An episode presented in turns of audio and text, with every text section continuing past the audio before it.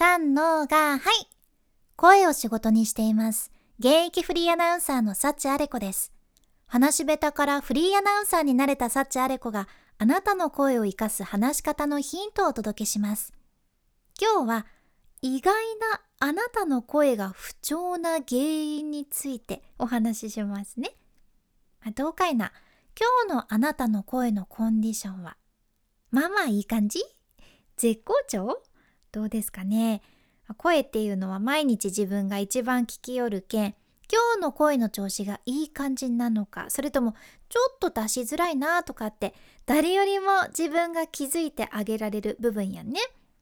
でこの声の不調の原因ってさいろいろ考えられるんやけど例えば風邪気味やったり花粉症やったりそれから前日大きな声で歌いすぎましたとかお酒飲みすぎちゃったとかねいろいろありますよね。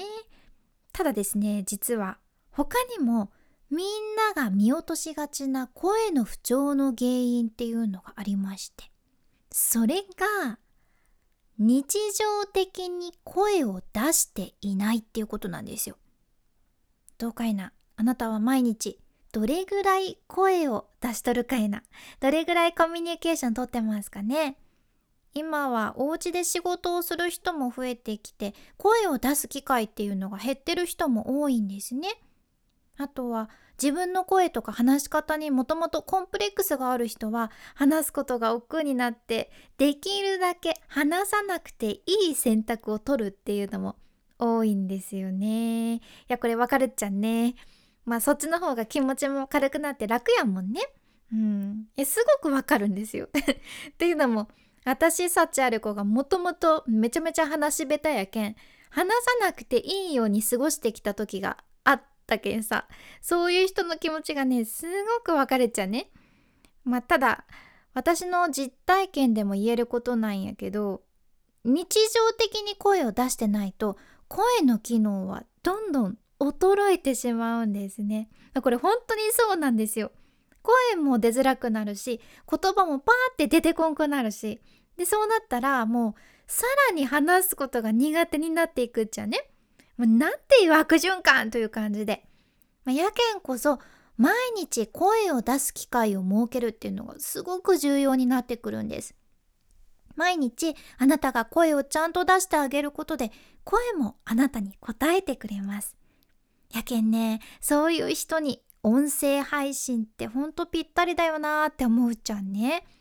今私が喋ってるこのポッドキャストもそうなんやけど、スマホ一つで自分の声を録音して世界に発信できる時代なんですよ。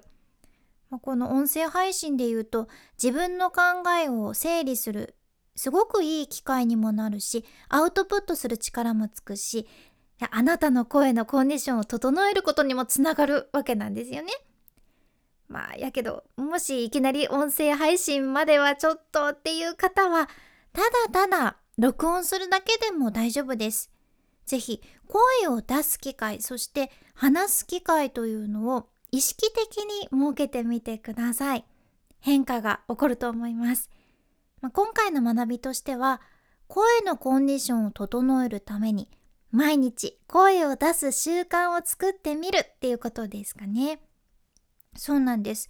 声のコンディションを整えるために声を出していくんですよ。まずはアウトプットっていう感じですね。まあ、今日の内容と合わせて聞きたい回というのを概要欄に貼っています。